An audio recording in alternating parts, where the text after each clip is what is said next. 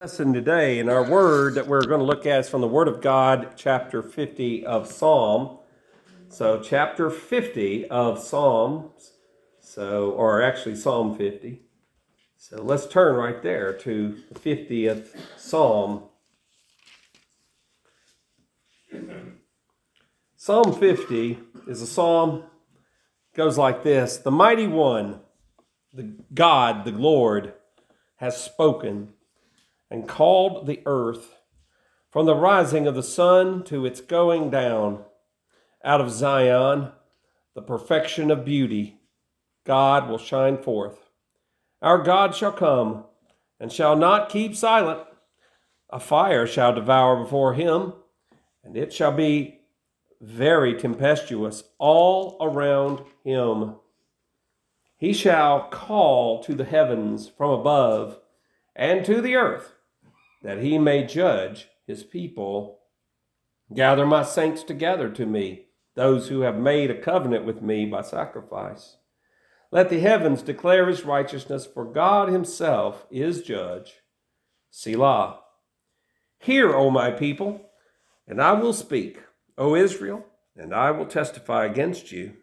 I am God, your God. I will not rebuke you for your sacrifices or your burnt offerings, which are continually before me. I will not take a bull from your house, nor goats out of your folds. For every beast of the forest is mine, and the cattle on 1,000 hills. I know all the birds of the mountains, and the wild beasts of the field are mine. If I were hungry, I would not tell you. For the world is mine and all its fullness.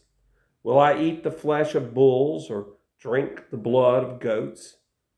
Offer to God thanksgiving and pay your vows to the Most High. Call upon me in the day of trouble.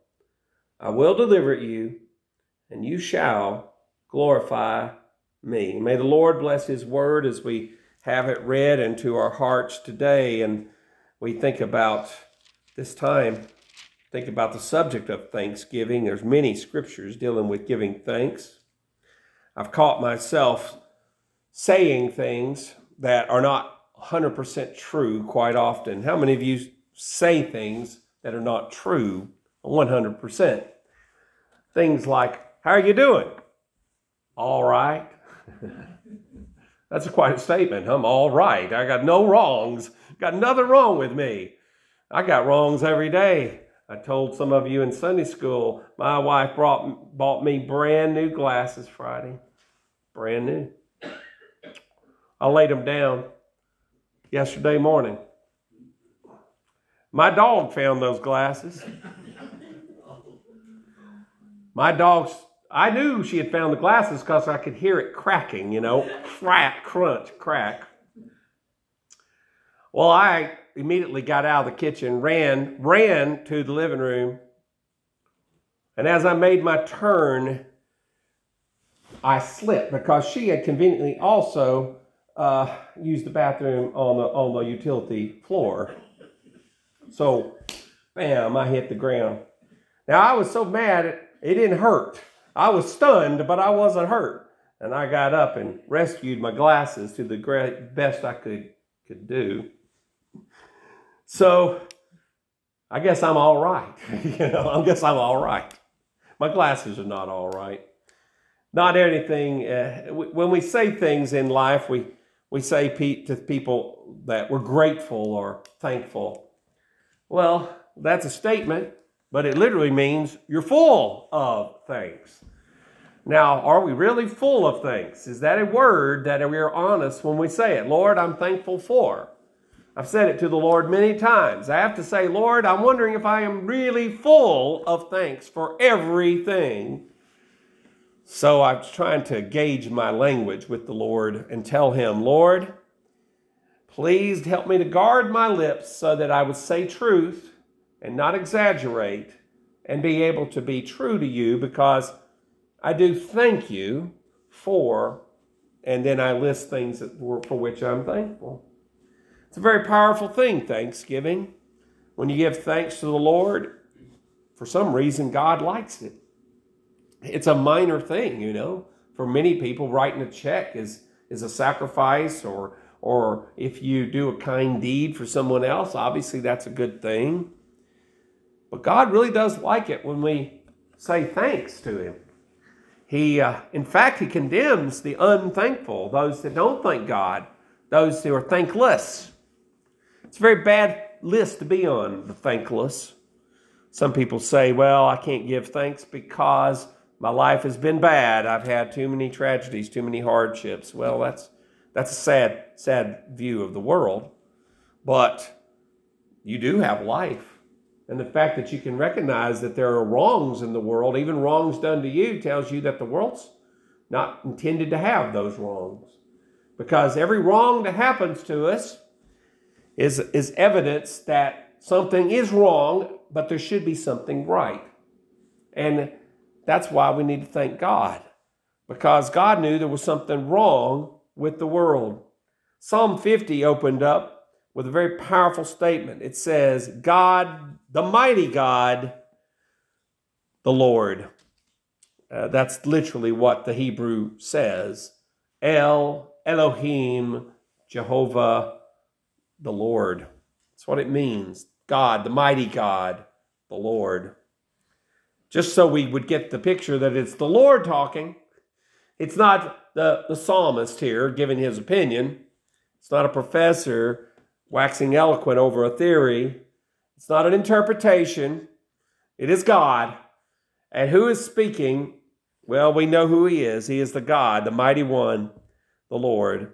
He's spoken and called the earth.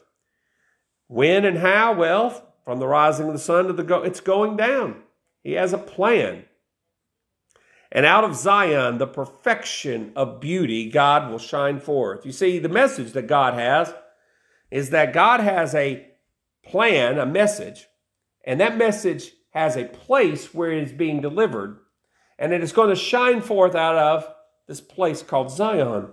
Zion is the mountain in Jerusalem, upon which Jerusalem is basically located.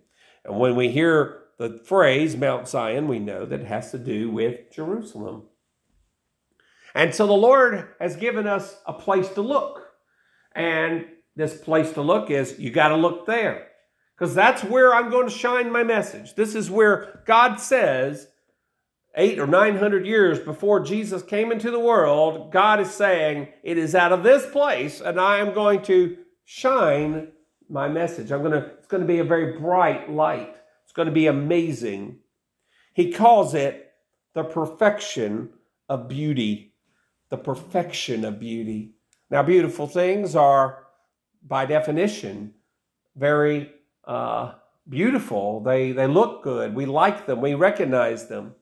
The difference between beauty and attraction is a chemical one.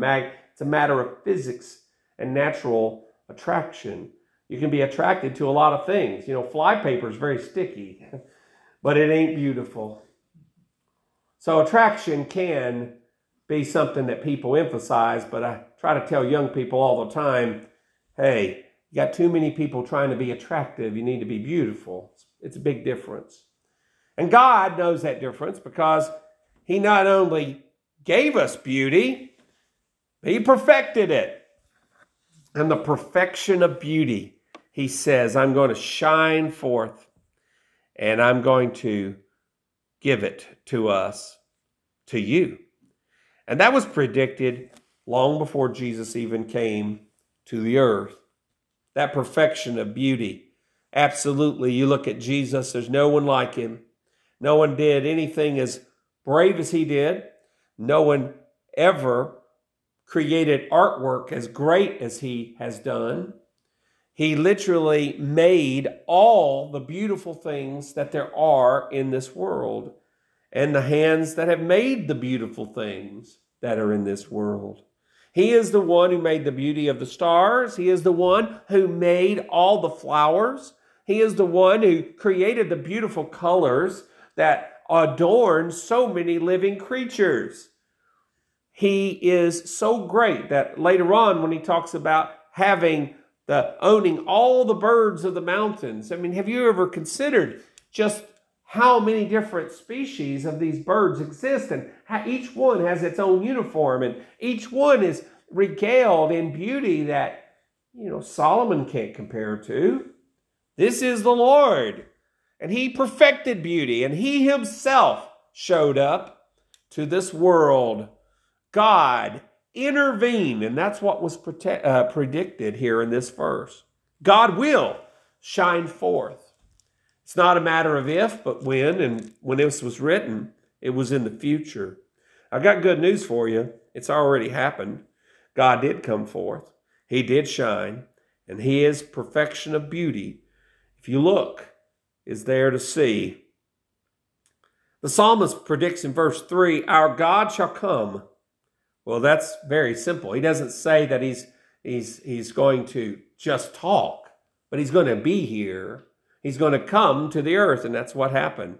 Jesus came to the world. He was born in the house of bread, Bethlehem, the bread of life. But he didn't come to be silent. In fact, he said, and shall not keep silent. Our Lord spoke words that were so great and wise and so needed. Not only did he come, however, and not only did he speak, but it says a fire shall devour before him. You see, you can't be neutral with the Lord. You can't say, well, I can accept some things and not others. No. There's a fire associated with the Lord. You either go with the plan and you're saved, or you get burned up. There's no middle road. And it says, it shall devour before him, because God won't let you treat him as a common thing. You accept him or you reject him. And it shall be very tempestuous all around him. Jesus was in arguments all the time with the people who hated him. His own people rejected him. He had controversies. He was misunderstood. He had long, sleepless days in which he didn't feel good, in which if he ever had a chance to take a nap, he would take a nap because his schedule was absolutely horrendous. When he was on a boat, it was his one time to rest. He took a nap, and then there was a storm, which I believe was sent by the devil. Talk about a storm and tempestuousness. When they woke him up, he was mad and grumpy because they woke him up, because he wanted to rest. Oh, you of little faith, he said to them. He rebuked the wind. That's why I don't think it was sent by the Lord. I think it was the devil drumming up that storm. And the seas got calm. Jesus had that kind of power. There was always a storm associated with him. There's no way you can deal with Jesus and get along with the world. The world hates him, and I do mean hate. It says in verse number 4, he shall call to the heavens from above. That's a very strange verse, because how can he call to the heavens from above already? It's a very strange thing. Well, maybe. If you'll remember, he was on that cross. He was raised up above men. He called to the heavens. He said, my God, why have you forsaken me? And to the earth, that he may judge his people. Jesus earned the right to judge his people. He was the one who rightly was the king, promised, and he is the king who sits today in heaven. And the Bible here says that the Lord, who would arrive and show up in Zion, would do these things. He also says in verse 5, gather my saints together to me, those who have made a covenant with me by sacrifice. I do believe this is a prophecy. I believe that God has started that process of gathering people even now. I think that when the Holy Spirit came to earth, and right before then, when the temple veil was torn, that God opened up the door to salvation to everybody. And God is still gathering people. And he told his disciples, follow me, and I will make you fishers of men. He didn't want them only gathering fish. He wanted them to gather people. So God has commanded that the saints be gathered together for him. And I think even now he's still gathering saints. He's gathering people to him. If you're a believer in Jesus, he's already caught you. Boy, that's the best thing ever happened if he gets you, because you want to be caught by the Lord. And what is the sacrifice that has been made? Well, I'll tell you, it was his own blood on the cross. That's the sacrifice that was made. That's the sacrifice that matters. Verse 6, let the heavens declare his righteousness, for God himself is judge, Selah. So the first part of this psalm is very prophetic. It predicts the future. At the time, it predicted the future. It now tells a story that we know happened in the past. We also learn that God sets everything up for the gathering together of his people. What a great news. Now he returns back to the Jewish people. He returns back to them. And he had a little bit of a problem with them because they were steeped in their own religion. They did have religion. They did make sacrifices.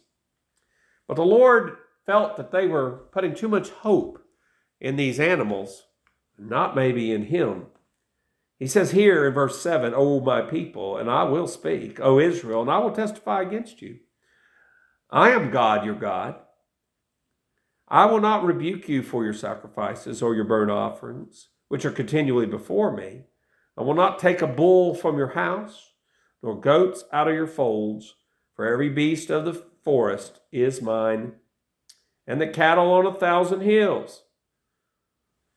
You know, God, he says, I'm not going to criticize you for your sacrifices, but he's basically saying, I don't need them. I don't need these animals. I already own them all. I own all of these things. In verse 11, I know all the birds of the mountains, and the wild beasts of the field are mine. Who owns nature? God. I like that in verse 12, he tells us a very funny thing. I think he actually has a sense of humor. He says, if I were hungry, I wouldn't tell you. For the world is mine and all its fullness. Will I eat the flesh of bulls or drink the blood of goats? You know, he doesn't want those things. That's not what he wants. But you know what? He does want something. And the very next verse is a verse that I think is very relevant. Offer to God thanksgiving and pay your vows to the Most High. You know, he wants us to do that. He wants us to go to him and thank him constantly. He pays attention to your giving thanks. He's not going to ignore us. There went my glasses. He's not going to ignore us, because when we give thanks to God, he pays attention. There's many times in my life where I'm busy. You ever been busy? Somebody comes to you and tells you something, your mind's on something else, and you nod your head and say yes, and you don't know what they actually said at all. But you say yes because it goes in the ear, but it doesn't register. It just kind of clings around and then goes out the other side. That's what happens to many people, but not God. When you give thanks to God, he pays attention. And we want that kind of attention, because when he starts looking at our lives closely, he sees a lot of things, I'm sure, that he would rather not see. But boy, if he can see that time when we gave thanks when we didn't feel good, or we gave thanks when things weren't going well, when we gave thanks when we had lost our loved ones, and when we were in that hospital, or we were at that funeral home, and we gave thanks to God, he pays attention to those thanks. We are ordered to give him, to God, this offering, an offering of thanksgiving. It's not an option. It's not something that we can say, well, you can or you cannot.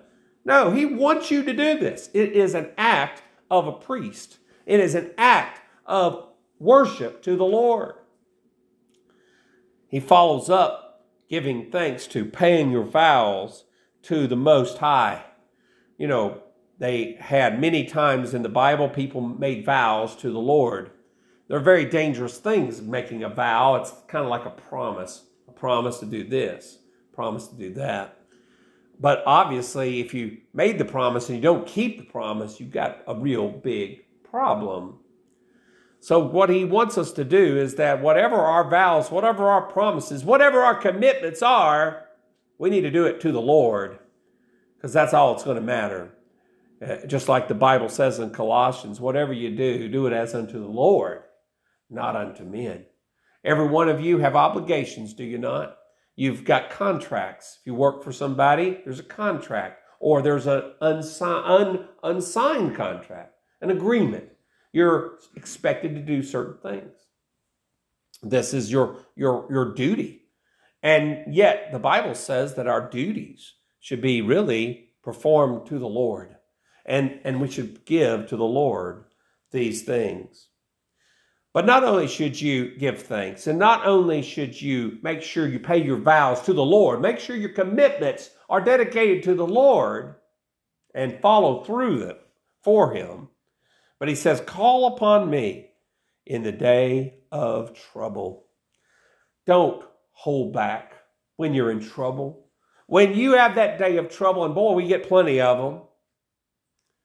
I about a year ago or a year and a half ago, when all the madness was happening and they were burning down our cities, the United States Congress has not once made a commission studying why our cities were being burned down, but they did make a commission about what happened on January 6th. I guess they have their priorities. But I will say this, is that the cities were being burned down by lawless people. I don't care what the politics were. I've always said that if you got bad police, that's a bad thing and needs to do something about it. If we got bad citizens, we got to do something about it. So reasonable people need to do what's right. And we need to support law and order and due process of the law. But it distressed me greatly about a year and a half ago when they were burning down our cities, tearing down the statues that have nothing to do with the price of tea in China. And I will say to you that that was trouble. Now, there was a young man, his name is the Rittenhouse boy. He just went up there to try to help out. He was a law and order boy, whatever you think about him. He went up there, and you know the story. He got in trouble because there was a conflict.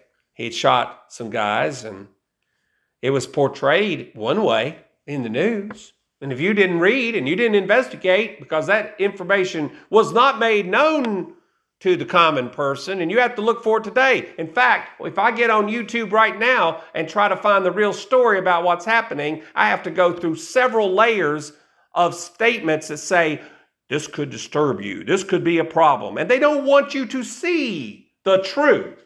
They just want you to hear what they want you to hear. That's the power of the devil, the prince of the power of the air. He's a liar. He doesn't care. Well, needless to say, that boy was in trouble for his life. I told people, we need to pray for that boy. We need to pray for him, because he had the world against him. And I did thank God on Friday when they found him innocent. I thanked God. You know why? Because that was a real case of a boy's life being in trouble. And when you separated the facts from what the noise was, the facts prevailed. Thank God for that. Thank God.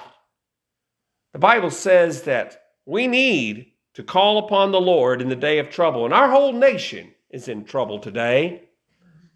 People excuse lawlessness when it's convenient. I tell you, the people need to be in jails, those attorney generals and mayors and law enforcement agents and politicians who looked the other way when they were burning down those cities. And some of those cities to this day are all boarded up. That's progress, isn't it? It's trouble, folks. But we need to call upon the Lord, because politicians are not solving our problems. They are not. They are not solving our problems. They are creating problems. And that's a fact. Nobody has the guts to get up there and do what's right. And if you did, you'd be attacked and investigated by people. Who wants to do that?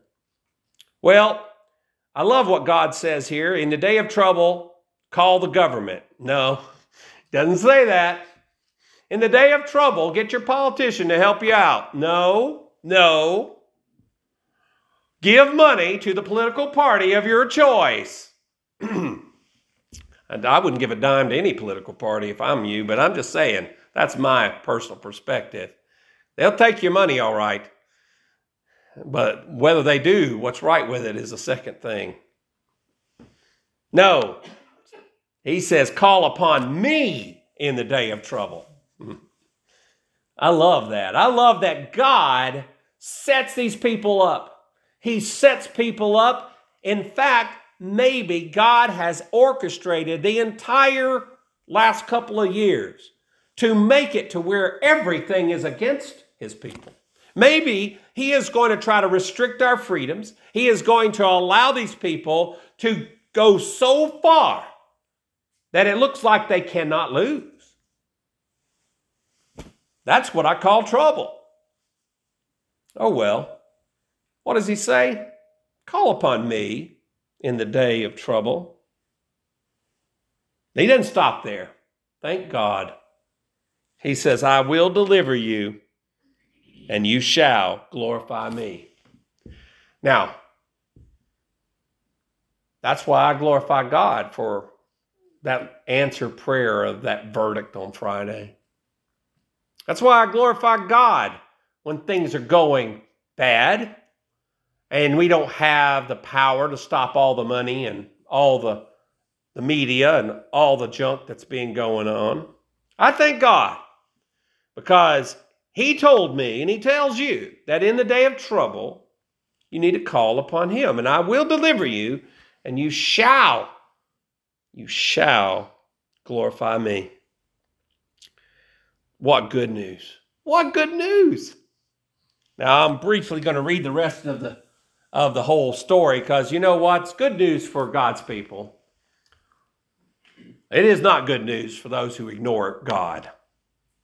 It's pretty self-explanatory. But to the wicked, verse 16, God says, what right have you to declare my statutes or take my covenant in your mouth,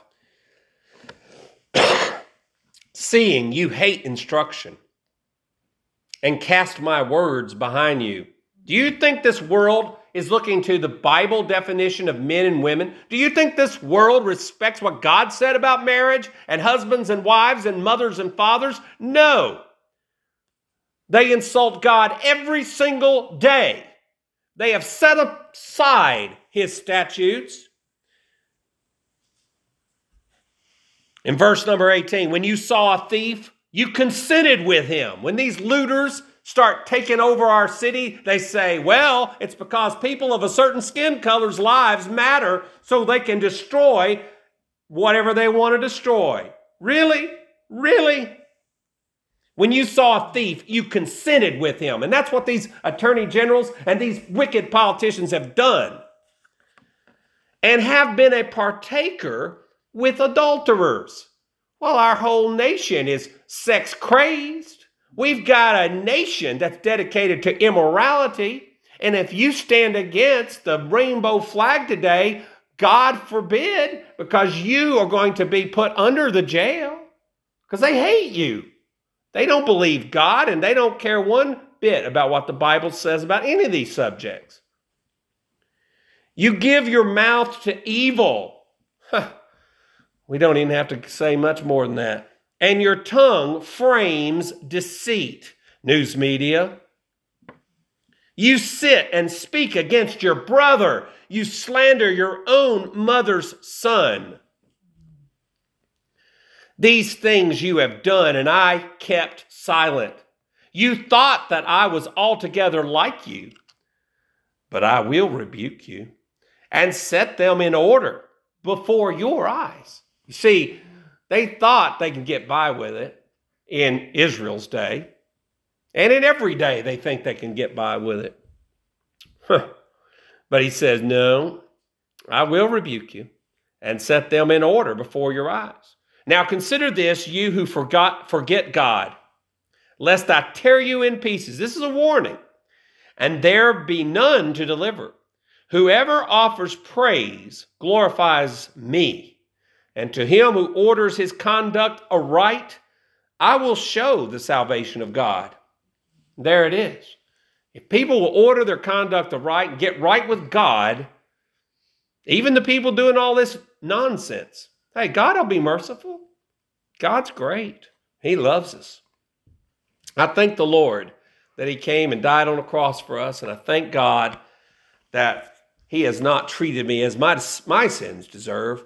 I thank God because I know that I have failed in so many ways, but I also thank God that he cares for us and he cares for every part of us. And I thank God he loves us and he does look after us, and he hasn't left us alone.